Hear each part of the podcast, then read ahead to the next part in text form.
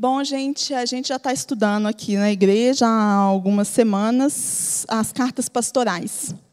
E hoje a gente vai continuar é, especificamente no nosso estudo de Timóteo, 1 Timóteo. Então, eu peço que você já vá abrindo aí na sua casa e os irmãos que estão aqui, lá em Timóteo. Então, essa é uma das cartas pastorais, como eu disse, o que significa que ela não é uma carta que foi escrita primeiramente para uma igreja, mas ela foi escrita, no primeiro momento, para um pastor de igreja, nesse caso, Timóteo, que nós sabemos era um companheiro de viagens, um companheiro de ministério e um verdadeiro filho na fé do apóstolo Paulo, como ele fala para a gente bem no inicinho dessa carta. E essa carta, provavelmente, ela foi escrita entre os anos 62 a 64 da, do século I, muito provavelmente enquanto o apóstolo Paulo estava na sua quarta viagem missionária. A gente sabe que o livro de Atos narra três viagens missionárias do apóstolo Paulo e ele termina com a prisão domiciliar do apóstolo Paulo em Roma. Mas nós temos fontes históricas confiáveis que dão para nós essa capacidade de entender que o apóstolo Paulo fez ainda uma quarta viagem missionária, muito provavelmente entre os anos 62 e 64. E durante esta quarta viagem missionária, então, muito provavelmente quando ele estava na Macedônia, uma região no norte da Grécia, ele escreve então esta carta para Timóteo, que ele já tinha deixado anteriormente para pastorear a comunidade de Éfeso, uma igreja fundada pelo apóstolo Paulo, e a gente vê a história da fundação dessa igreja lá em Atos, no capítulo 19. E essa era uma igreja que estava passando por uma série de problemas, principalmente relacionados à doutrina. Havia alguns falsos mestres ensinando erro dentro da congregação de Éfeso. Então, Paulo escreve essa carta para Timóteo para exortar Timóteo, para instruir Timóteo, para consolar Timóteo, para aconselhar Timóteo a como lidar com essa igreja e com esses falsos mestres, essas falsas doutrinas que estavam aí se disseminando dentro da comunidade de Éfeso. Então, esse é o conteúdo dessa carta. O apóstolo Paulo começa já no capítulo 1, tratando desses falsos mestres. E pelo tom, pelo conteúdo do capítulo 1, a gente percebe que esses falsos mestres eles eram judaizantes. Eles queriam impor condutas do Antigo Testamento para essa igreja cristã. E como é que a gente sabe disso? A gente sabe, e depois eu aconselho os irmãos aí, eu sei que todo mundo já está estudando, nas igrejas, casas e tudo, a ler o, o, o livro inteiro para a gente conseguir entender essa sequência. Né? Mas só para a gente não ficar perdido, né? Então, o capítulo 1 pelo tom dele, a gente sabe que Paulo estava falando sobre essas heresias judaizantes. Por quê? Porque o apóstolo Paulo passa um bom tempo fazendo uma digressão a respeito da lei. Por que a lei foi dada? Para que a lei serve? Então, a gente vê que o conteúdo das heresias tinha a ver com a lei, do Antigo Testamento especificamente. E, então, depois de fazer essa digressão sobre a lei, o apóstolo Paulo faz um contraste com a graça e ele usa o próprio testemunho pessoal. Ele, um fariseu que tinha tentado viver sobre o domínio da lei, o que não deu muito certo no sentido de realmente aproximá-lo de Deus, fala que ele foi então alguém agora encontrado pela graça de Deus e que era dessa forma que se deveria viver, não debaixo do jugo da lei, mas debaixo da graça, a qual todos nós, né, pelo sacrifício de Cristo, estamos agora debaixo dela, graças a Deus por isso. Então, diante disso, ele dá também, no capítulo 1, algumas instruções de como Timóteo devia lidar com esses falsos mestres.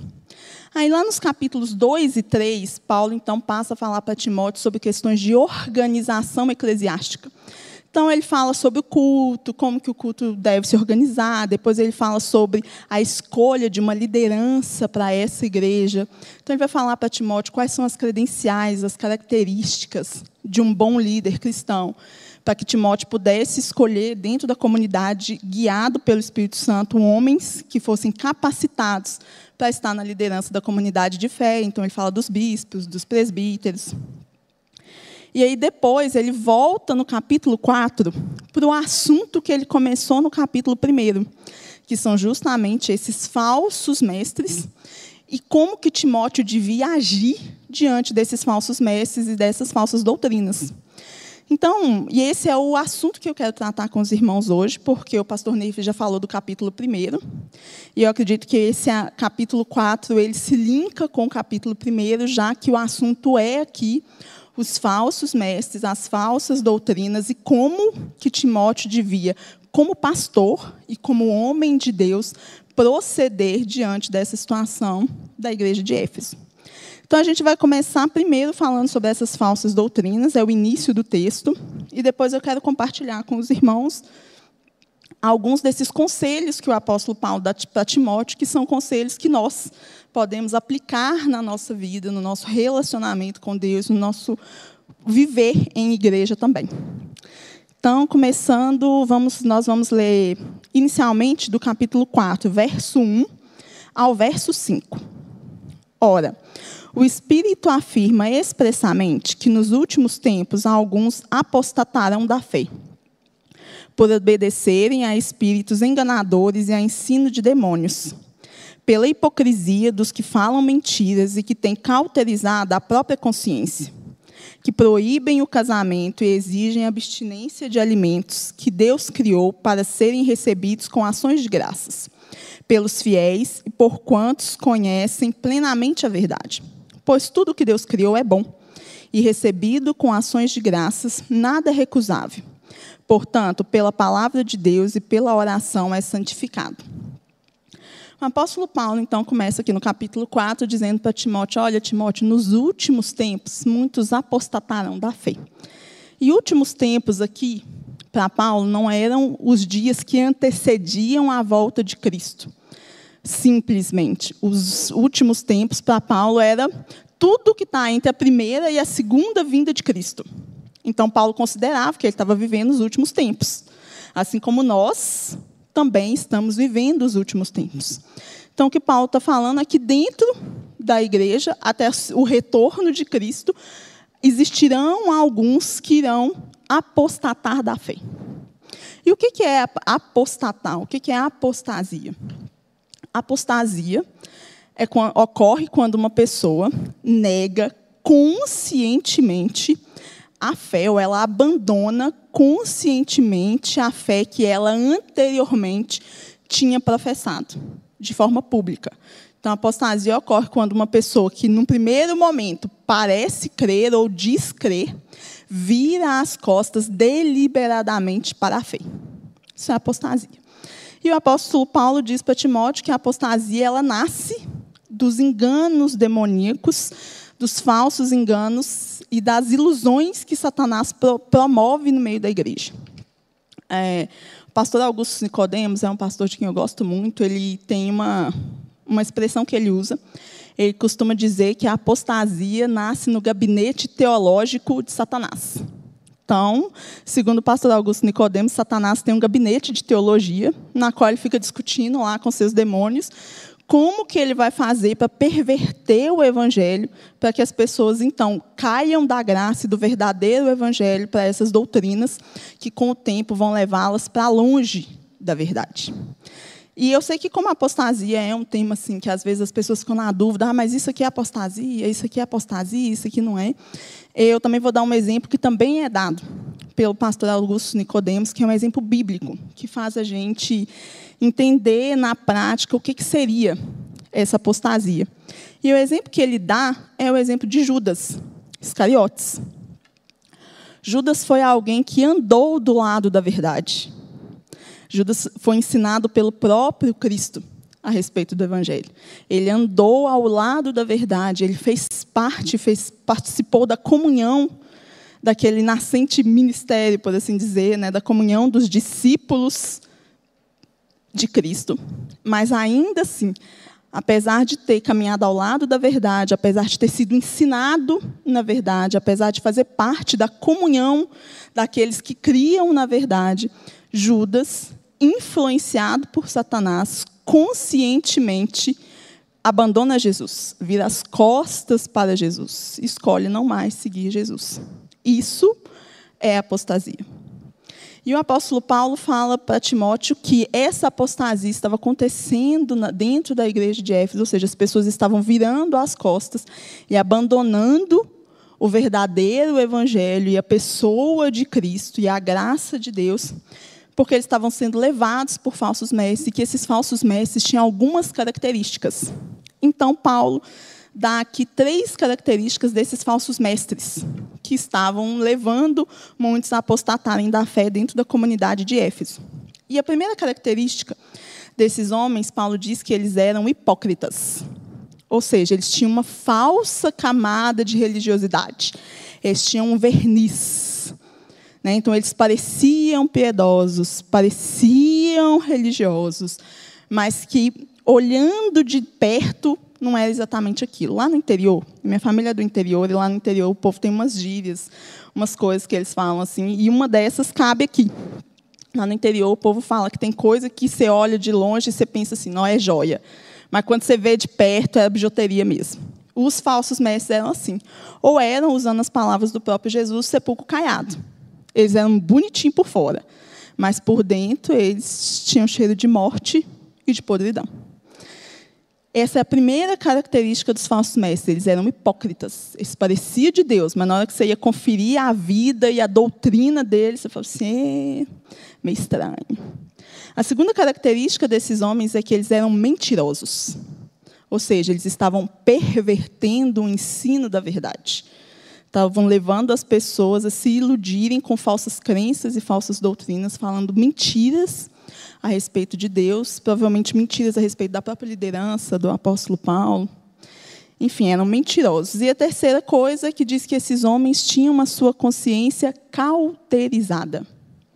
Uma consciência cauterizada é uma consciência que se tornou estéril, que se tornou insensível, que não consegue mais se arrepender, não consegue mais reconhecer que anda no erro. Isso é uma consciência cauterizada. E talvez porque esses falsos mestres eles tinham essa consciência cauterizada, eles não conseguiam mais se arrepender, não conseguiam mais per perceber que permaneciam no erro, é que o apóstolo Paulo, lá no capítulo 1, como o pastor Ney pregou para a gente, ele fala para Timóteo: Timóteo, mantenha a boa consciência. Um contraste com essa consciência cauterizada. Porque a consciência, irmão, é aquele lugarzinho sabe? Onde Deus dá, onde o Espírito Santo acende aquelas luzinhas para nós. Sabe quando você está fazendo um negócio, você está pensando em fazer um negócio, assim, aí acende aquela luz amarela, aquela luz vermelha, assim, e aí o Espírito Santo fala assim com você, acho que não é uma boa ideia. Aí você tem aquela luzinha, tem aquele start e você consegue mudar de rumo. Isso é, é o Espírito Santo falando com a sua consciência. Agora, esses falsos mestres, eles não tinham isso mais. A luzinha deles piscava vermelha, amarela, tudo quanto é cor, e eles não enxergavam mais. Eles não queriam enxergar, eles estavam insensíveis para se arrependerem da forma como viviam e do ensino que pregavam. Por isso, então, eles eram perigosos, eles tinham essa mente cauterizada. E o apóstolo Paulo fala que, infelizmente, muitos estavam sendo iludidos e apostatando por causa desse, do, do engano desses homens, dando ouvidos ao engano desses homens.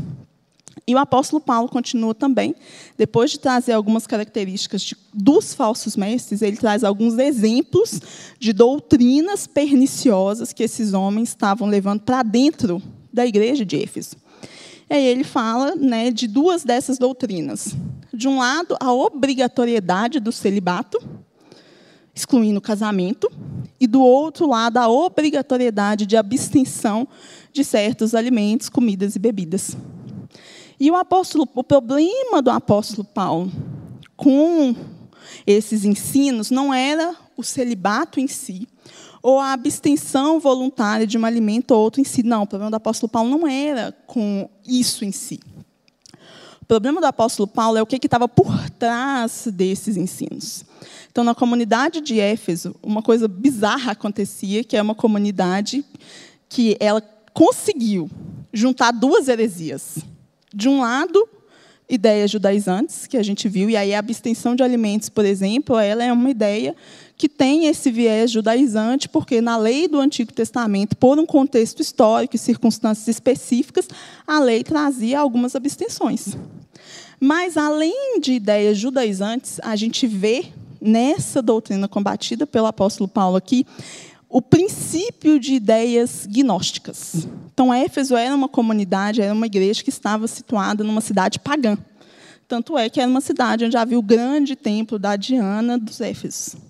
E por ser uma comunidade pagã, o gnosticismo é uma heresia que nasce no meio dessas comunidades e que vai se infiltrando dentro da igreja a partir da década de 70 e vai ganhando mais força no final do século I. Então a gente vê o apóstolo João combatendo com mais força o gnosticismo, tanto no seu evangelho quanto nas suas cartas. Mas o apóstolo Paulo aqui já está combatendo um princípio de gnosticismo. O que, que o gnosticismo dizia? Dizia o gnosticismo era uma, uma ideia, né, uma filosofia, uma visão de mundo dualista. Então eles achavam assim, ó, o mundo físico, tudo que é físico, tudo que é corpo é mal, é ruim. E o mundo espiritual é bom.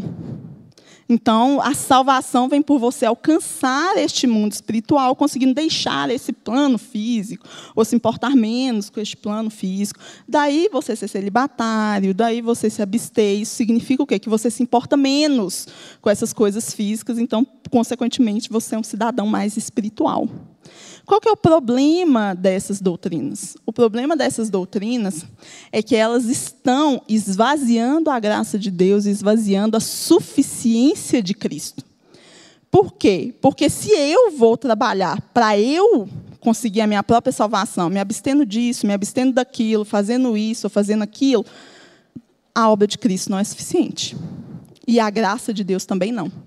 Por isso que essa doutrina é tão perniciosa, porque ela esvaziava a verdade do evangelho de que só Cristo, unicamente ele, é suficiente pelo seu sacrifício para nos dar a completa salvação. Então, uma doutrina como essa, ela esvazia as pessoas da oportunidade de entenderem que a salvação não depende de nós. Ela depende única e exclusivamente da graça de Deus que foi ofertada para nós mediante o sacrifício de Cristo. E a gente vê que Paulo estava aqui combatendo o gnosticismo, porque o que ele vira para os irmãos e fala? Fala assim, irmãos, Deus criou essas coisas, essas coisas são boas. Essas coisas não são ruins. Deus criou essas coisas, foram criadas por Deus, são boas e são proveitosas para nós. Então aqui a gente vê que o problema de Paulo não era com o celibato, que o problema de Paulo não era com os alimentos. Questão de Paulo era colocar isso como impositivo como necessário para que você, então, pudesse, de fato, viver a salvação. Esse é o problema dele. Então, se você quer ser celibatário, irmão, amém. Se você quer ser vegano e Deus falar com você que é para você nunca mais comer carne, amém. Eu, particularmente, não confio numa pessoa que não come carne. Mas se o Senhor falar com você, glória a Deus, aleluia, não tem problema nenhum, irmão. O problema é você achar que você é mais espiritual do que os outros porque você age dessa forma. Por quê? Porque a nossa espiritualidade não pode ser medida por esses atos externos, como queriam os gnósticos. O que eles diziam, eles tinham essas práticas ascetistas, né, de ascetismo, que é justamente eu parar de fazer determinadas coisas, porque com isso eu ia me tornar uma pessoa mais purificada e mais espiritual, e eu ia transcender. Né? Essas eram as ideias deles. E é isso que o apóstolo Paulo está combatendo né, dizendo que o que me faz mais espiritual é eu ter um relacionamento com Deus. E não atos ou práticas externas que eu vou ou não vou fazer, mesmo porque isso vão ser só um reflexo, de fato, do meu relacionamento com Deus e não aquilo que vai me fazer ter um relacionamento com Deus.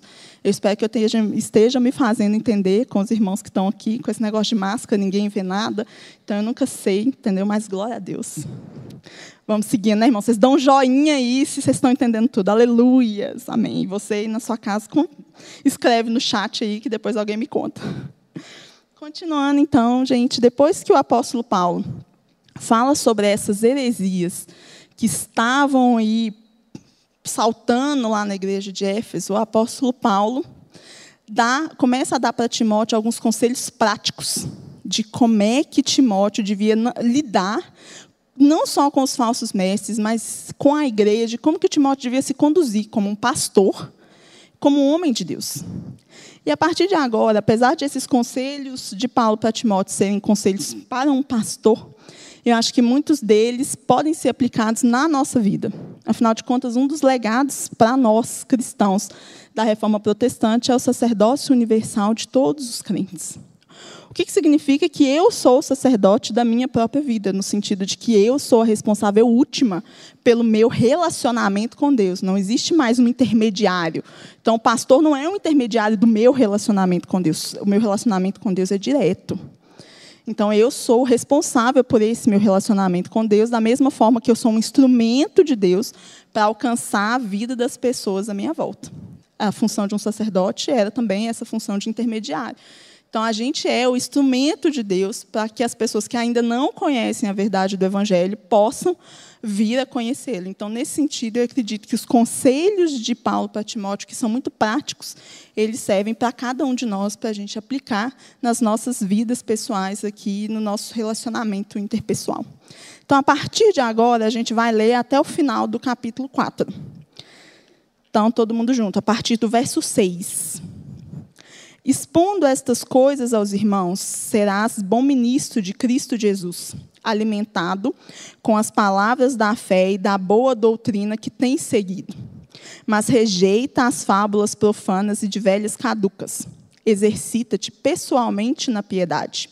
Pois o exercício físico para pouco é proveitoso, mas a piedade para tudo é proveitosa. Porque tem a promessa da vida, que é agora e da que há de ser. Fiel é esta palavra e digna de inteira aceitação.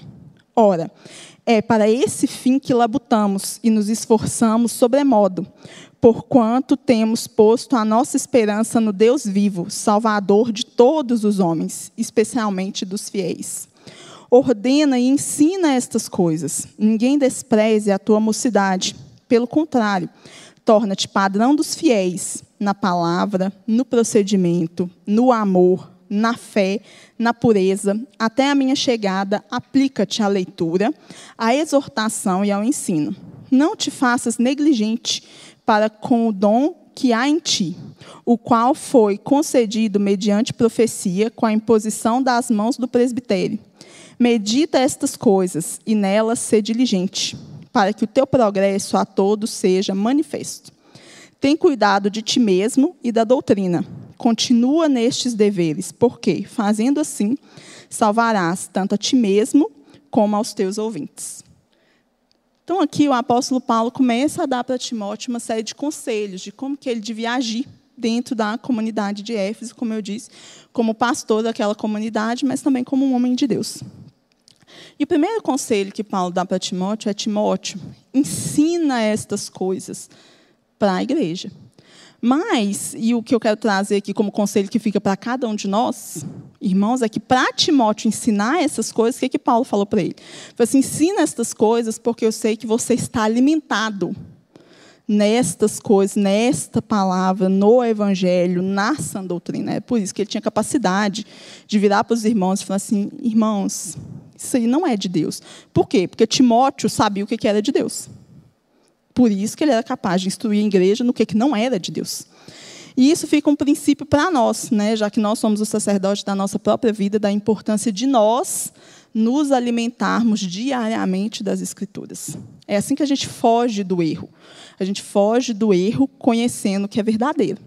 Né? Eu não sei quem já foi num caixa de banco, nesses negócios aí, viu aquelas mocinhas é, analisando dinheiro falso. Por que, elas sabem que aquele dinheiro é falso? Não é porque elas conhecem todos as, as, os modelos de falsificação.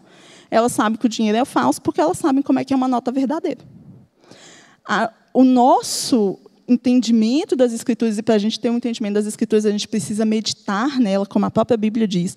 Medita no, neste livro de dia e de noite. Então, o nosso zelo, o nosso amor, a nossa alimentação diária na palavra de Deus é o que vai fazer com que a gente sejamos guiados no verdadeiro evangelho possamos, então, fugir léguas do erro.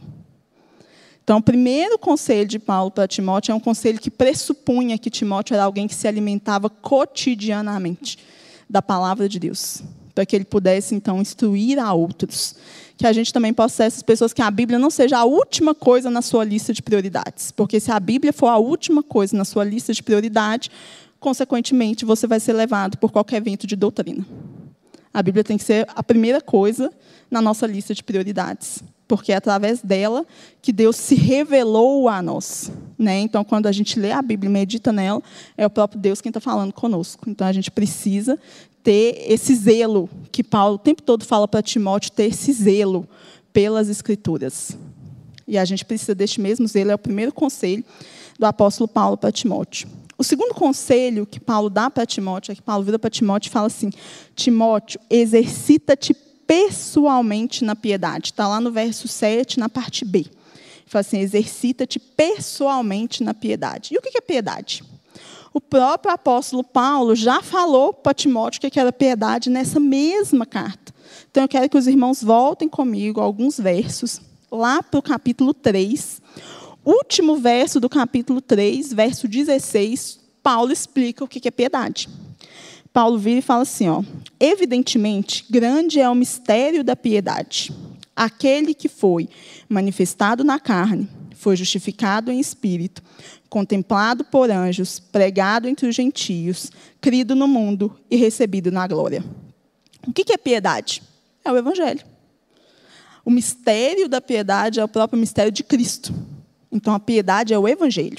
Então, quando Paulo vira para Timóteo e fala assim: Timóteo, exercita-se pessoalmente na piedade, o que, que Paulo está falando? Timóteo, exercita-te pessoalmente, viver uma vida conforme ao Evangelho da graça de Deus. Como é que Timóteo ia fazer isso? É engraçado, a palavra que Paulo usa é o exercita-te. Ou seja, faz um exercício. Você tem que fazer um esforço, Timóteo para viver uma vida assim. E eu acredito que esse esforço tem a ver com que, com que hoje a gente chama de disciplinas espirituais. Então, a disciplina espiritual é o meu zelo em manter uma vida de oração, junto com o meu zelo em manter uma vida de meditação na palavra, junto com o meu zelo em sim praticar um jejum, entendendo que isso serve para mortificar a minha carne, para me ajudar a exercer domínio próprio, para que eu possa ser guiada não pela carne, mas pelo Espírito. Então, quando Paulo vira para Timóteo e fala, Timóteo, exercita-te pessoalmente na piedade, Paulo está falando para Timóteo, Timóteo, viva uma vida dentro dos propósitos de Deus para você. Como? Tendo como meta da sua vida diária o exercício das disciplinas espirituais. Esforça-te para ter um tempo de oração, Timóteo, porque não adianta nada você estudar, estudar, estudar a Bíblia se você não orar e pedir para Deus falar com você. Então, Paulo está falando para Timóteo para unir as duas coisas, para ter uma vida e exercendo essas disciplinas espirituais de forma que ele pudesse exercitar pessoalmente na piedade. E aí, então, o apóstolo Paulo continua falando que o exercício físico é pouco proveitoso. E aí, os irmãozinhos que não gostam da academia já aproveita que já cria a heresia pessoal de dizer assim: ah, o apóstolo Paulo falou que esse negócio de exercício é pouco proveitoso, não precisa ir para a academia, não, e está tudo certo. Não, irmãos, isso aí é perverter a palavra de Deus e o que o apóstolo Paulo quis dizer. O que o apóstolo Paulo quis dizer, e eu sinto muito se você não curte um exercício físico, mas o que o apóstolo Paulo quis dizer é que o exercício físico ele é pouco proveitoso porque o proveito dele é para essa vida. Você exercita porque o seu corpo necessita de exercício, mas qual é o proveito? É um proveito que você vai colher nessa vida, com uma vida mais saudável. Agora, o exercício da piedade, ele tem um proveito para essa vida porque a Bíblia diz que o Senhor cuida de todas as coisas, que o Senhor cerca, que o Senhor abençoa, e o Senhor provisiona aqueles que nele confiam nesta vida. Então, a piedade tem um proveito para essa vida, mas a piedade é mais proveitosa porque ela tem um proveito que ultrapassa simplesmente esta vida. É um proveito para a nossa vida futura e eterna com Deus. Então, é por isso que o exercício da piedade ultrapassa muito o exercício físico. E é por isso que o apóstolo Paulo diz que é preciso se esforçar nessas coisas. Porque, da mesma forma que o nosso corpo necessita do exercício, e fazer exercício não é uma coisa que é agradável, agradável é ficar sentado no sofá da casa da gente assistindo Netflix. Ir para academia não é agradável. Mas o nosso corpo precisa do exercício físico. Da mesma forma, o apóstolo Paulo está falando assim: ó, seu corpo não precisa disso, o seu espírito precisa que você, todos os dias, se alimente da palavra, se alimente da oração, para que você possa estar, então, com o seu espírito tão bem preparado e tão saudável quanto o seu corpo físico. Então, essa é a segunda coisa que Paulo diz para Timóteo: Timóteo, exercita-te pessoalmente na piedade, na prática destas coisas. Cuida da sua vida espiritual, assim como é importante cuidar do corpo. Terceira coisa que eu vejo como um conselho de Paulo para Timóteo é que depois disso, Paulo vira para Timóteo e fala assim: Timóteo, outra coisa que é muito importante você fazer é que não adianta você ensinar a verdade para os outros se você não andar nisso que você prega. Então, Paulo fala para Timóteo, assim, não adianta nada você pregar, você evangelizar, você ensinar um negócio que você não vive, porque aí você vai ser tão hipócrita quanto os falsos mestres, ainda que o seu ensino seja correto e o dele seja errado. Você tem que ser um modelo. É isso que Paulo fala. Assim, ó, sua, o seu ensino tem que ser complementado pela sua vida. As pessoas têm que ser capazes de olhar para a sua vida e ver pelo seu bom testemunho que você é coerente que aquilo que você prega, você vive. Porque senão essas pessoas não vão dar crédito para você. Então, Paulo vira para Timóteo e fala: você, as pessoas têm que olhar para você e tem que, você tem que ser um exemplo positivo. As pessoas têm que olhar para você e falar assim: olha, eu quero ter uma conduta parecida com a de Timóteo, porque Timóteo é realmente um homem de Deus. Então, é esse é outro conselho que Paulo dá para Timóteo. Fala assim, Timóteo, cuidado com o seu comportamento, cuidado com o seu testemunho, porque essas pessoas vão olhar para você, mas você tem que se fazer alguém que elas podem imitar. Alguém que elas olham e falam assim, esse homem aí é crente mesmo. Isso aí a gente quer seguir, a gente quer ser que nem o Timóteo, porque o Timóteo é um cara de Deus. É isso que ele está falando para Timóteo, para Timóteo seja padrão dos fiéis. E aí o apóstolo Paulo traz um rol exemplificativo de áreas da vida de Timóteo, onde Timóteo tinha que ser um homem de Deus. Né? E aí Paulo vira para Timóteo e fala assim, Timóteo, você tem que ser um homem, você tem que ser um padrão para os fiéis na palavra. E aqui palavra não é só no ensino da palavra, mas nas suas próprias palavras.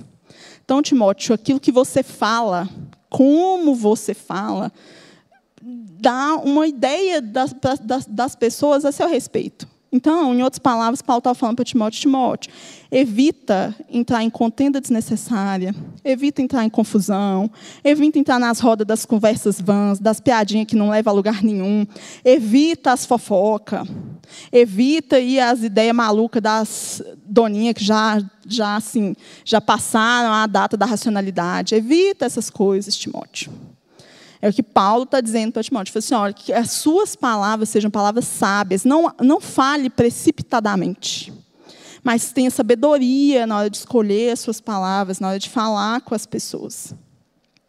E aí, além disso, Paulo vira para Timóteo e fala assim, mas não só nas suas palavras, no seu procedimento, na forma como você age que engloba tudo, né? Como você age, no caso de Timóteo, né? Como você age na sua vida dentro e fora da igreja, para nós também. Como você age lá no seu trabalho, como você age lá na sua igreja casa, como você age lá fora no seu estudo, faculdade, trabalho, onde você vai nos seus negócios. Então, Paulo está falando para Timóteo, assim, não adianta nada você ter a Bíblia decorada, chegar no seu serviço falando tudo quanto é verso, se todo mundo lá olha para você e fala assim, nossa, mas quando tem que fazer a coisa, fulano é o mais preguiçoso. Fulano nunca quer fazer nada. Ou então, fulano é desonesto. Você não pode emprestar um dinheiro para fulano que o fulano nunca devolve. Adianta você falar que você é crente, adianta você decorar os versos tudo e chegar lá cheio de glória a Deus, misericórdia, aleluia. E o nosso crentez, se as pessoas olham para o seu comportamento e vê uma pessoa que não é confiável, uma pessoa que é preguiçosa, uma pessoa que não se esforça, não se dedica, uma pessoa que, que ela não pode confiar, que não é honesta, que não tem credibilidade, aí você está envergonhando o evangelho. Melhor você nem falar que você é crente, porque pelo menos o evangelho não fica envergonhado.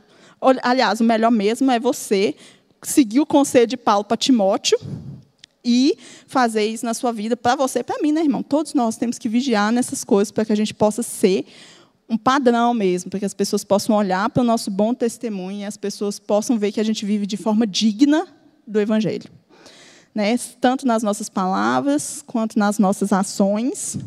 E aí depois ele vira para Timóteo e ele continua no procedimento, no amor. Então ele fala para Timóteo, assim, você tem que amar as pessoas de verdade, um amor não fingido, um amor de serviço. Não adianta você falar que ama também. Você tem que, de fato, exercer um amor do tipo que Cristo ensinou na vida das pessoas. Aí depois ele continua, fala assim, você tem que ser padrão também na sua fé. Então, ela, no momento de adversidade, no momento da dificuldade, quando está todo mundo arrancando os cabelos do seu lado, Você tem que ser a pessoa que fala assim: oh, gente, vamos orar. Vamos orar aqui, porque a situação está estreita mesmo, mas vamos orar para Jesus falar com a gente.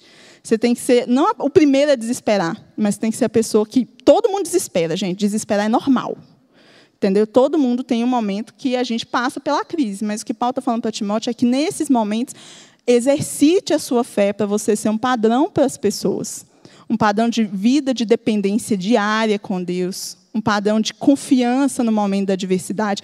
E ver como que é um crescente, porque Paulo começou falando para Timóteo, Timóteo, se aplica nas escrituras. Aí, Timóteo, se aplica nas disciplinas espirituais, porque essas coisas vão fortalecer você, para você conseguir ter um comportamento condizente, para na hora que o negócio apertar, você está lá com a sua fé em dia. Por quê? Porque você está meditando a palavra, porque você está orando todo dia. Então, para você é mais fácil confiar em Deus, porque você já tem um relacionamento íntimo e diário com Deus. Então, aí é mais fácil você manifestar isso em atos externos que não vão ser forçados, vão ser naturais de você, porque o Espírito Santo já está trabalhando em você, porque você está seguindo essas outras coisas. E aí ele vira para ele e fala assim: na fé e, por último, na pureza, na busca da santidade, de um comportamento santo dentro da igreja e também, obviamente, fora dela. Então, depois que, Timó que Paulo dá esse terceiro conselho para Timóteo, eu estou acabando, viu, gente? Que eu não sei nem quantas horas são, quando está dando um reflexo naquele relógio, Jesus tem misericórdia. Não entendi nada, mas vamos seguir em frente. Estão fazendo sinais aqui para mim, para quem está em casa, está entendendo estão fazendo sinais, gente. Eu não sei nada de linguagem de sinal. Não entendi nada, mas glória a Deus. Estou também no último é, conselho que Paulo dá para Timóteo, que é um conselho que vem também nessa crescente, né? E eu acho que engloba os outros conselhos que Paulo vira para Timóteo e fala assim: Timóteo, cuida de ti mesmo. Né? Lá no último, quase no finalzinho, Paulo vira para Timóteo e fala isso: fala assim, Timóteo, cuida de você mesmo. E isso engloba aquilo que a gente já falou, de cuidar da sua saúde espiritual, cuidar do seu comportamento, mas isso engloba também cuidar da sua saúde física e da sua saúde emocional.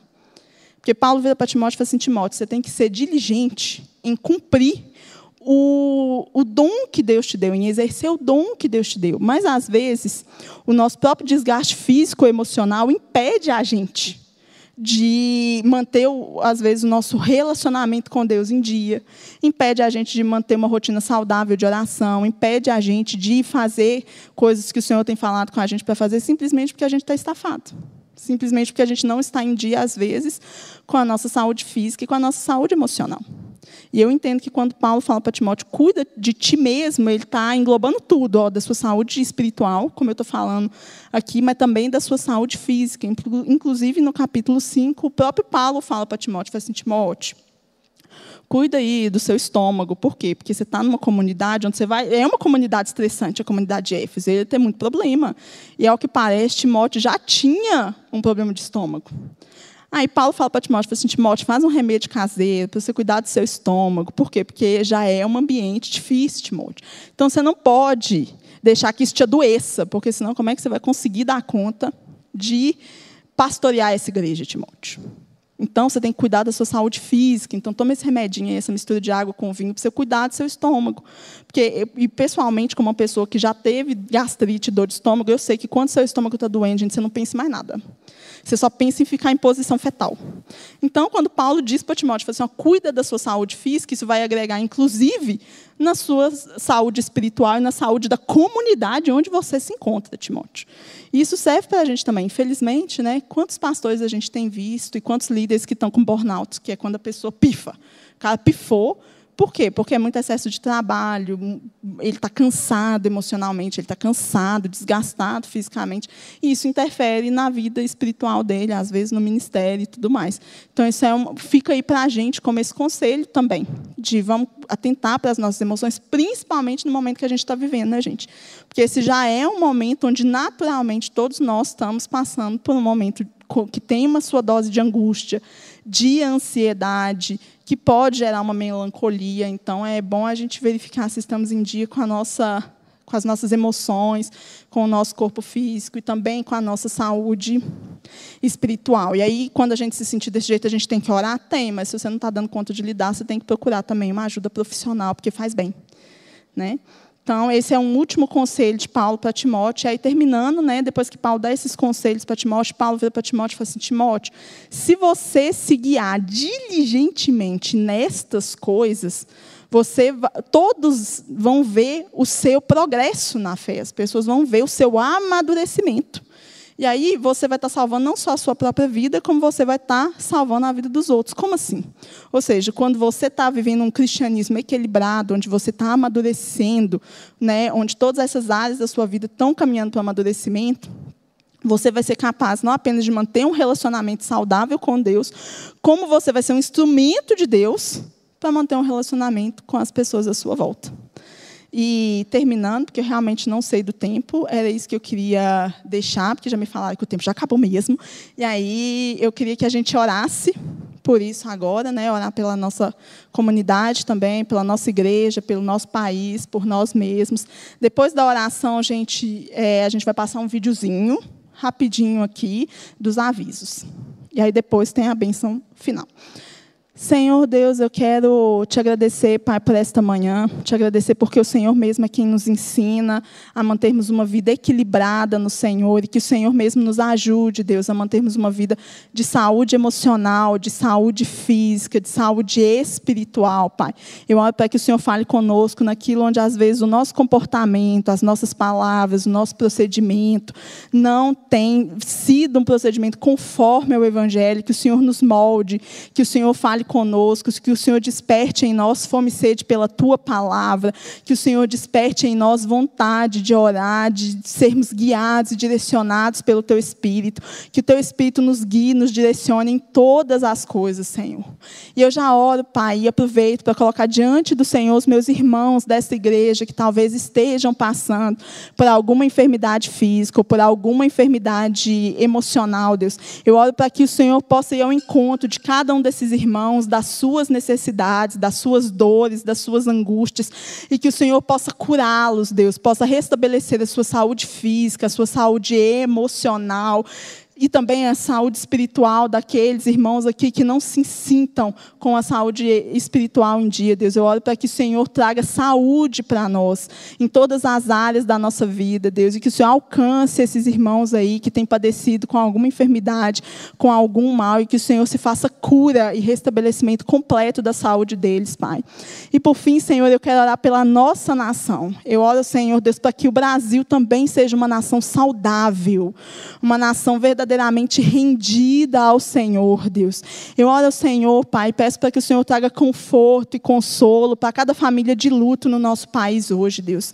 Eu oro por cada pessoa que está numa fila de hospital, por cada pessoa que está se sentindo desesperada, desamparada ou enferma, para que o Senhor também tenha misericórdia dessas pessoas, das suas casas, das suas famílias, aqueles que estão passando por dificuldade financeira, que perderam seus empregos, perderam seu sustento, Deus, que o Senhor também se faça Deus, da provisão para essas pessoas e que tudo isso que está acontecendo no nosso país, Deus, possa trazer as pessoas dessa nação para mais próximas do Senhor, Deus, que o Senhor se revele, Pai, ao, nosso país, aos, aos brasileiros, Pai. Eu oro, Senhor, para que o Senhor dê sabedoria, temor de Deus a cada um dos nossos administradores, em todas as esferas de poder, Deus, executivo, legislativo, judiciário. Eu oro para que caia por terra todo engano, caia por terra toda corrupção, caia por terra toda mentira, Deus, e que o Senhor levante homens e mulheres e os capacite, que tenham temor de Deus, que tenham sabedoria vinda da parte do Senhor para guiar a nossa nação nos teus propósitos, Pai. Que o Senhor abençoe o Brasil, Senhor. E que toda essa situação tão difícil que estamos passando, Deus, que o Senhor encurte esses dias, que o Senhor tenha misericórdia de nós, misericórdia na nossa nação, Deus, e que o Senhor traga um, um cessar, um diminuir para este vírus, Pai, para que as nossas vidas possam voltar para a normalidade, aqueles que precisam trabalhar, aqueles que precisam estudar, possam voltar para as suas rotinas, mas que todos nós possamos voltar para as nossas rotinas transformados, que esse seja o momento onde o Senhor se manifeste a essas pessoas desesperadas, enfermas, preocupadas, e a todos nós, Senhor, que o Senhor se manifeste, que o nosso país seja um país que saia dessa crise mais próximo do Senhor e mais rendido a Ti, Pai, em nome de Jesus.